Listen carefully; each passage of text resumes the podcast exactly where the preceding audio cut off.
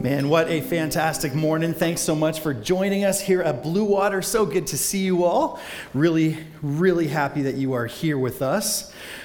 We are dialing in on the end of our series through the book of Hebrews. Now, one of the things we have seen as we have walked through the book of Hebrews is that, um, well, because we're not first century Jewish people, a lot of what the writer of Hebrews says, we, we don't we have a hard time kind of naturally understanding it, naturally getting it.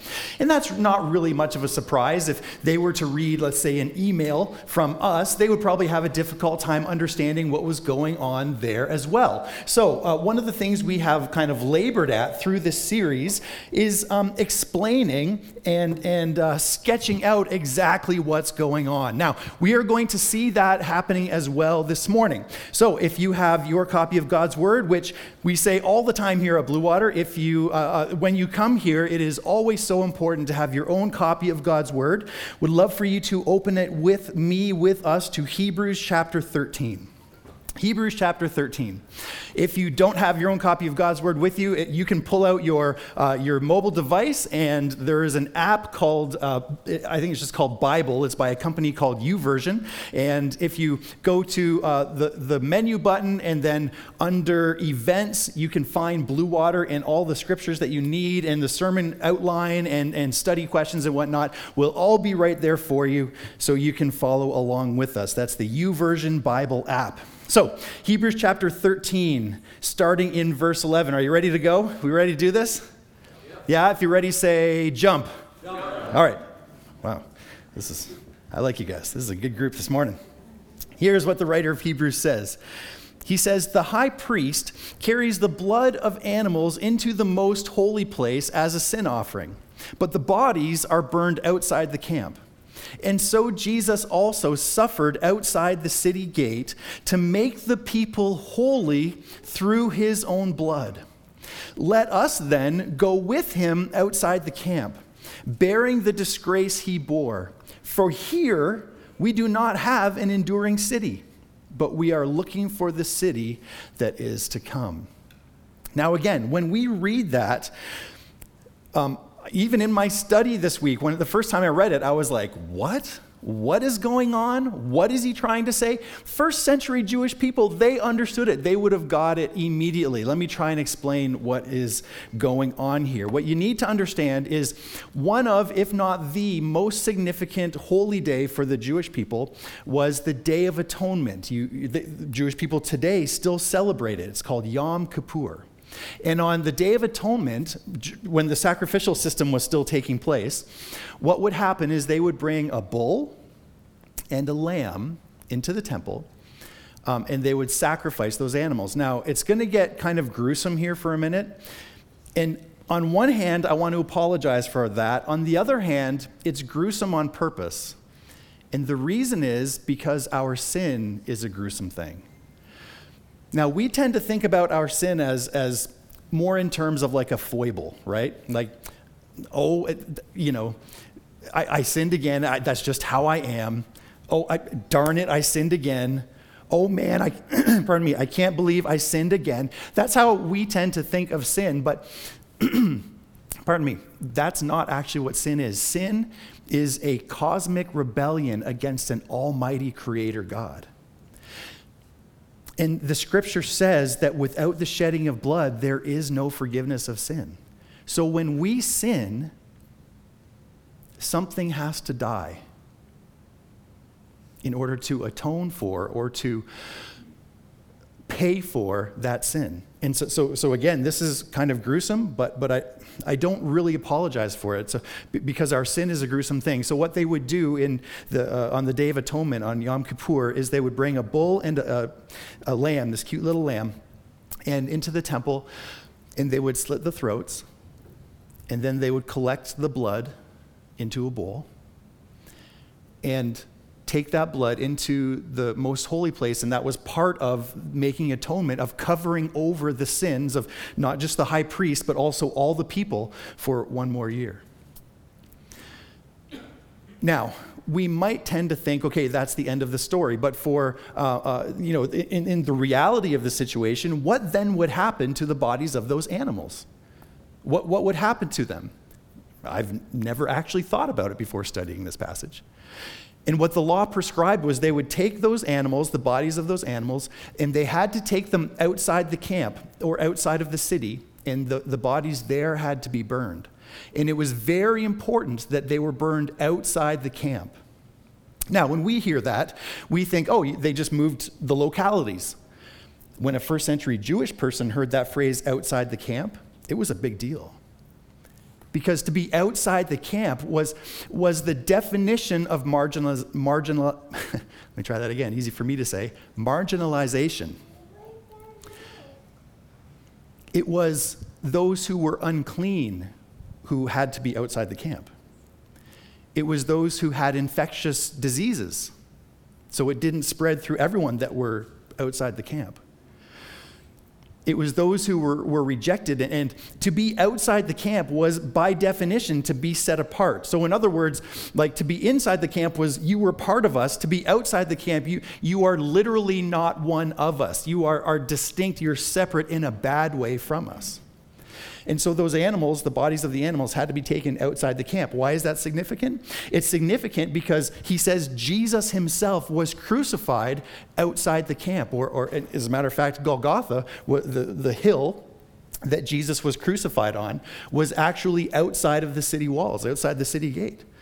So, so Jesus himself experienced that marginal, marginalization. I'm really struggling with that this morning. I don't know why.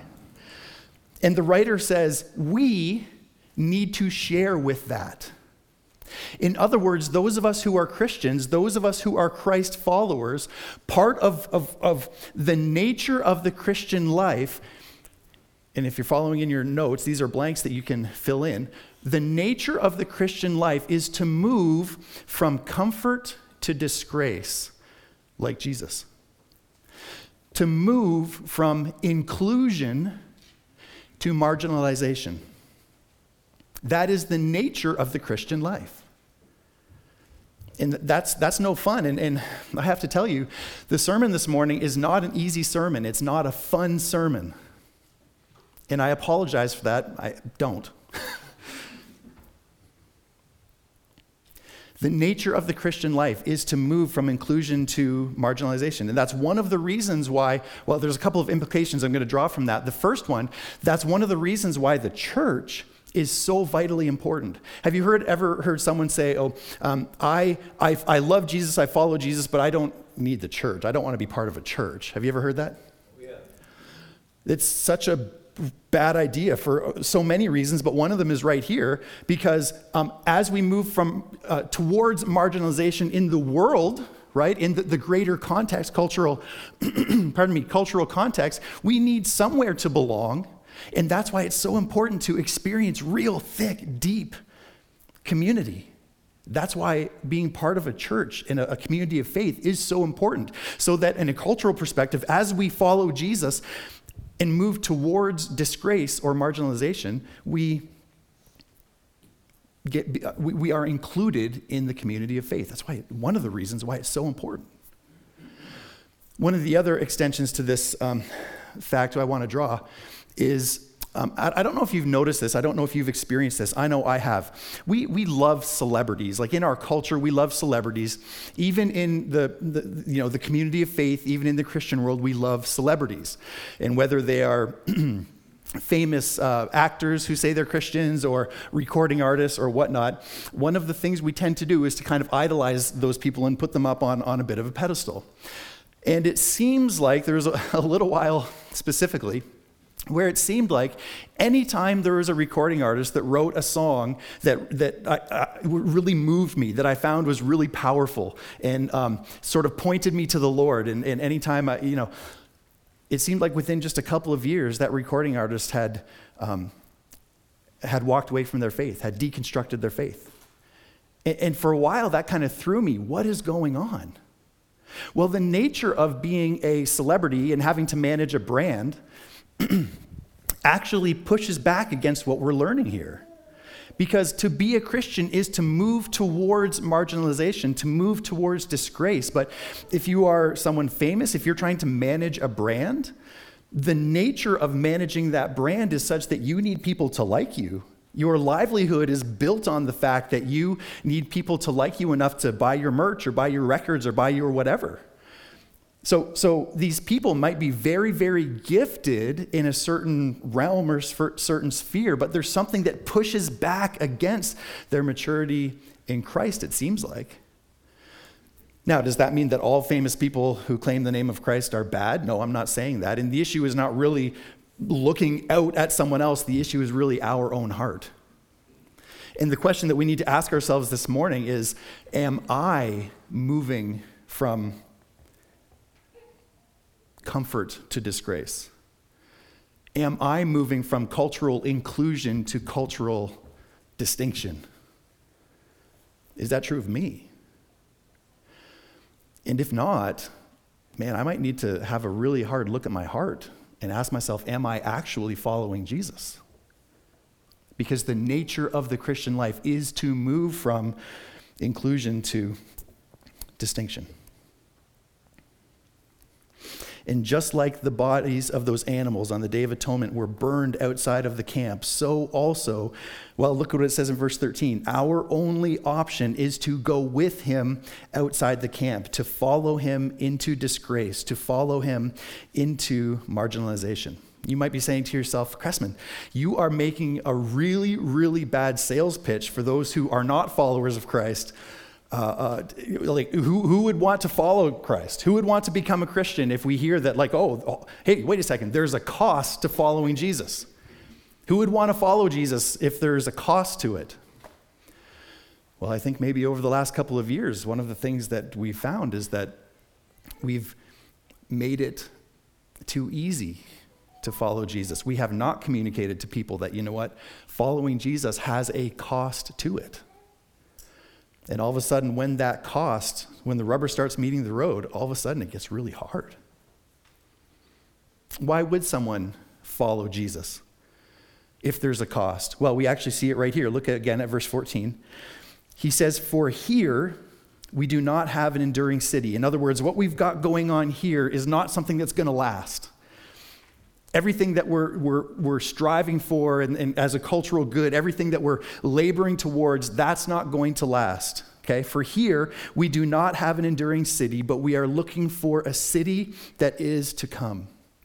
In other words, the reason why we follow Jesus, the reason why we pay the price of like the cost that it costs now to follow Jesus, it's because it gets better later. It's because there's glory to come. That's why we follow Jesus. Okay. Let's look at verse 15 and 16. It says, Through Jesus, therefore, let us continually offer. Oh, my. I love technology. My Bible app crashed on me. How's that for fun? Let's try that again. and it dropped me in Deuteronomy. Why did it drop me in Deuteronomy? Verse 15. Through Jesus, therefore, let us continually offer to God a sacrifice of praise, the fruit of lips that openly profess his name. Pardon me. And do not forget to do good and to share with others, for with such sacrifices God is pleased. The writer of Hebrews tells us to offer a sacrifice of praise. So tra- track with me. Say, sacrifice of praise. Thank you. You're tracking with me. When I was, well, my entire life until I got digging into this passage this past couple of weeks, I thought a sacrifice of praise was a song. And, and I think the reason for that is because I grew up singing this this happy clappy song. Uh, if you've been around church for a while, or if you're old like me, maybe you remember the song, uh, all about uh, sing, you know, bringing a sacrifice of praise to the Lord. And I thought that that was singing this song. And I thought that phrase came out of the Psalms. Didn't have any idea that it came out of the book of Hebrews. In actuality, well, even thinking about it, like, why would I, why would singing this song be a sacrifice? That never really made sense to me, but I, I just went with it. What is he talking about here in this text? What is the sacrifice of praise that he's talking about? Well, the thing that we need to remember is that this verse is connected to what came right before it. In other words, and listen, because if you're a follower of Christ, this is mega important. The way that we offer a sacrifice of praise is by following Jesus outside the camp towards marginalization. So if you are a follower of Christ and that's ever cost you something, if anyone has ever talked bad at you or talked down to you, and that's cost you, like you've had to lay something down, that is the sacrifice of praise. When we follow Jesus outside the camp, moving from comfort to disgrace, that is the sacrifice of praise that he's talking about here. There's a cost to following Christ. And this is what always happens. This is the fruit, look at verse 15. This is the fruit of openly professing his name. In other words, when we openly profess the name of Jesus, what always happens, what naturally happens, is we end up becoming marginalized. It's just part of the deal. And some of you might be thinking, hold on, I went to university and took intro to sociology. I know that in Canada, the, the place of power, the seat of power is in, is in the, the Christian church. And, and I, that is why uh, being a Christian falls lower on the intersectionality scale than every other religion. So how can you talk about moving towards marginalization if you are a Christian? If you're, if, you know, I, I've learned that it actually gives you power to be a Christian. Is that true? I wonder um, if you talk to the guys who I see once in a while, pardon me, on the corner over here by Zehrs. Um, you've probably seen them if you've driven past that corner. They um, have, have an amplification and a microphone and, and talking about Jesus.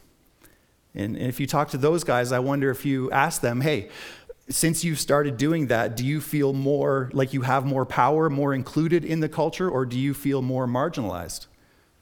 I wonder what they would say. To, to be clear, I think um, there's some pretty significant theological differences I would have with those guys. And I'm not entirely sure that that's the most efficient way to tell someone about Jesus, just to be completely honest with you. But I think what you would find, and what I have seen with my own eyes, I have seen the marginalization that they have experienced, some of it. I've seen people drive past with their one finger sticking out the window.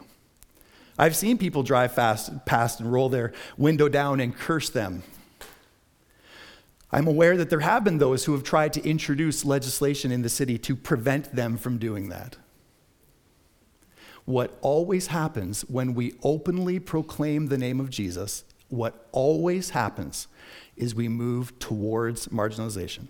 That is part of the Christian life. If you are not a Christian here this morning, I would love for you to to be a Christian, but you need to know at the front that there is a cost, that this is not easy.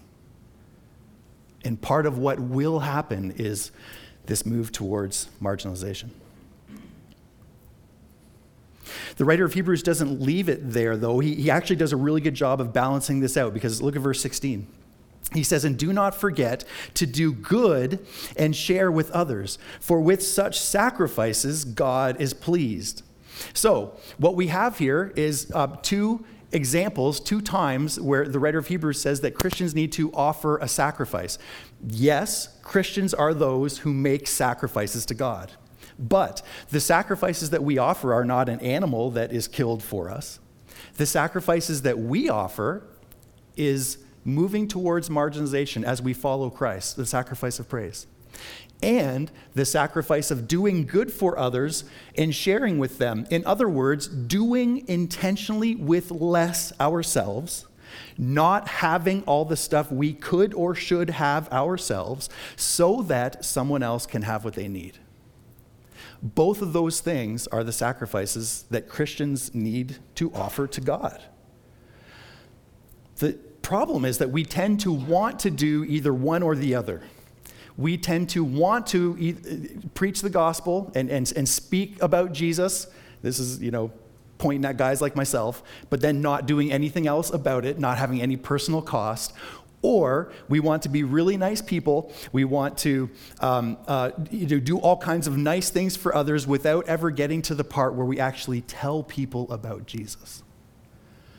And I think that is the one that most of us probably struggle with. Have you ever heard the saying? If you've been around for church, eh, you've been around at church long enough, you've almost certainly heard it. Um, it's uh, falsely attributed to Francis of Assisi. Didn't actually say this.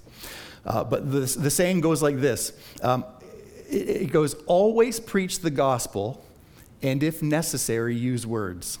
Quick show of hands. Who's ever heard that, that phrase? Always be preaching the gospel, and if necessary, use words. How stupid is that? What a ridiculous thing. What an unbiblical statement. One of the things we have to do is use words to describe the gospel. Will that result in our marginalization? Of course it will. If, if we want to, listen, I've heard so many times, and I'll be completely honest, I have practiced this so many times to i say this to my shame where oh i'm just going to be a nice guy i'm going to do good for people all around me and i really hope that sometime they're going to ask me in, about why i'm different and i'll tell them about jesus that's not the Christian life. what it did is it that fed my, uh, my idol of, of people pleasing, that fed my ability for people to think, oh, what a nice guy. What a great guy that guy is. And I never had to experience the marginalization of actually talking about Jesus. The sacrifice that Christians offer are both of these things. We do both of them. That's what we are called to. And to do less is to be unfaithful to our calling as Christians. Okay, we got to keep going. Look at verse 17. Verse 17 is interesting because it seems like it comes out of nowhere. It doesn't really come out of nowhere, but it kind of seems like it. Let's take a look. Says, Have confidence in your leaders and submit to their authority, because they keep watch over you as those who must give an account. Do this so that their work will be a joy, not a burden, for that would be of no benefit to you. Now, I have to be honest. Not only does this feel like it's kind of disconnected from what came before it, I feel a little awkward having to talk about this. but here we go, we need to jump in. You may remember if you were here with us last week that Pastor Scott um, walked us through what it said up in verse 7. You can bounce back up and look at verse 7, where we are um, uh, told to remember our leaders, consider the outcome of their way of life, and imitate them. This is kind of a, a continuation of that thought. And what this verse builds on is uh, listen, don't just remember your past leaders, but have confidence in your current leaders and willingly submit to their authority. And this can be extremely challenging. This can be a very challenging thing to do because church leaders are not always worthy of that type of honor, to be frank. Can we have like a real honest conversation about pastors for a couple minutes? Um, it seems like pastors have done a bad job of being worthy of having confidence in. Just in the past few months, we have seen what I, uh, the pastor of what I think is Ontario's biggest church, one of the, the largest churches in Canada, who was fired by his church because of sexual impropriety.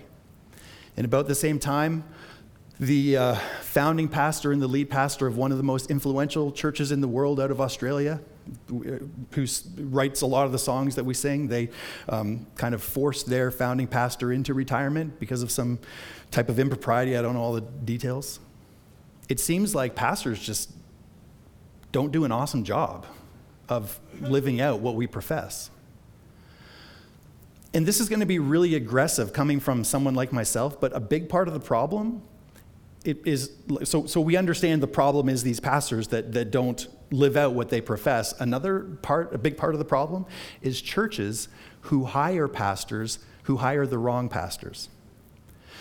Because the problem is that when churches hire pastors, it tends to be based on three things it tends to be based on their training or their education, or their uh, ability to communicate. They, they tend to be like really gifted in, in this type of one way communication, like oratory, right?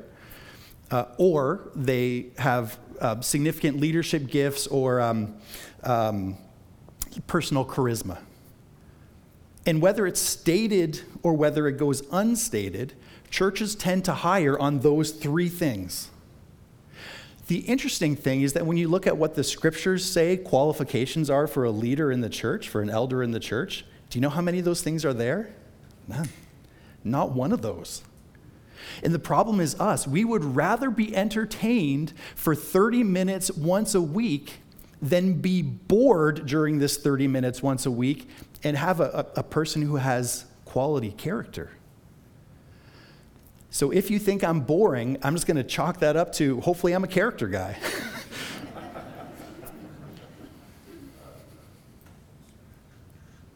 I've been doing this for long enough.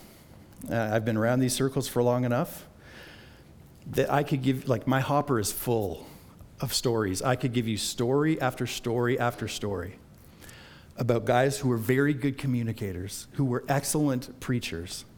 And so they got hired by a church because what, what an excellent teacher. They didn't look closely enough at his character, and the guy was a slime ball, and he blew everything up. The most important thing for leaders in the Christian church is our character, even if that means that we're a little bit bored. We're, we're not entertained to the max in this venue on Sundays. So, character has to match for church leaders. The other thing that we need to talk about is that we also need to have proper expectations on our pastors. Um, a number of years ago now, um, there was a a church who sent me an email asking if I would let my name stand in their pastoral search. And so I looked at some of the documents that they sent and I showed um, the expectations document to Val. And uh, she took one look at it and just started laughing. She said, These people don't want a mere mortal to be their pastor, they want Jesus to be their pastor. like this guy had to be good at everything. So it was pretty clear it wasn't, wasn't for, for us. um, if you are waiting for any of your pastors, myself or any of the elders or pastors here at Blue Water, to be perfect or to be Jesus, we will let you down. Um, we have this strange thing we talk about with our worship team all the time where, like, we're here to worship Jesus, and for some reason, just some of us are elevated on a stage. Like, what, what a strange thing. Now, there are reasons for that because we want everybody to be able to see and hear and whatnot, but, but what a difficult thing, what a dangerous thing for our souls to be like elevated above everyone else. What a, what a weird thing in the Christian church. We will let you down. You can, you, you can definitely get better friends than me. Some people want to be my friend just because I'm the pastor. You can definitely get better friends than me. I'm, I'm pretty good as it comes to, like, I'm a, an all right emergency friend. Like, if there's something that goes down, I'm an all right friend in those times in those categories. But just to be like a normal friend, you can definitely get better friends than me. All of us will absolutely let you down. Now, need to be very clear about this because we're not talking about sin issues as it pertains to a sin issue in myself or any of the elders or pastors at our church, those are the type of things that we don't just flush under the carpet. Those are the type of things that we need to bring to the light. Why? because sin has to come to the light. I'm not talking about that. I'm talking about, uh, listen, other things, right? Um, I'm not an awesome person. But look what the t- verse 17 says have confidence in your leaders and submit to their authority. Man, it's, it's not easy to have confidence. It's not easy to willingly submit yourself to the authority of someone that God has put in authority over you. I promise you, there will be times when you will think I'm an idiot. I promise you, just stick around. there will be times when you think I'm misguided or the elders are misguided. There will be times, absolutely, when you think that we're not hearing the Lord correctly. And again, we're not talking about sin issues. Those are things that need to be called out and not hidden. But what do we need to do? We need to willingly submit ourselves to the authority of those that God has put over us. Why? Because God made the world with authority. God made the world with, with spheres of authority, and, and, and we are all under authority in different spheres. And it's our job, to be clear, it's not my job to like make you be under my authority. That's not my job at all. It's your job to willingly submit yourself to the authorities that God has put over all of us. It's my job too to do that. And that's not an easy thing. We're not talking about sin issues, those need to be brought to the light. Look at the text again.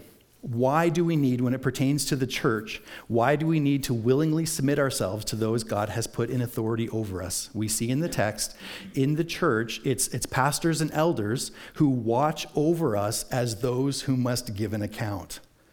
Have you ever thought about that? And, and by the way, the account that we need to give is not to you. Well, let me be clear. It is to you, but it's not to you first the elders and myself and the other pastors and leaders here at Blue Water, we give an account to God. To the, the, I have to stand before the creator of the universe, Almighty God, and give an account for your soul. You think that's not heavy? You think I haven't had sleepless nights under the weight of that?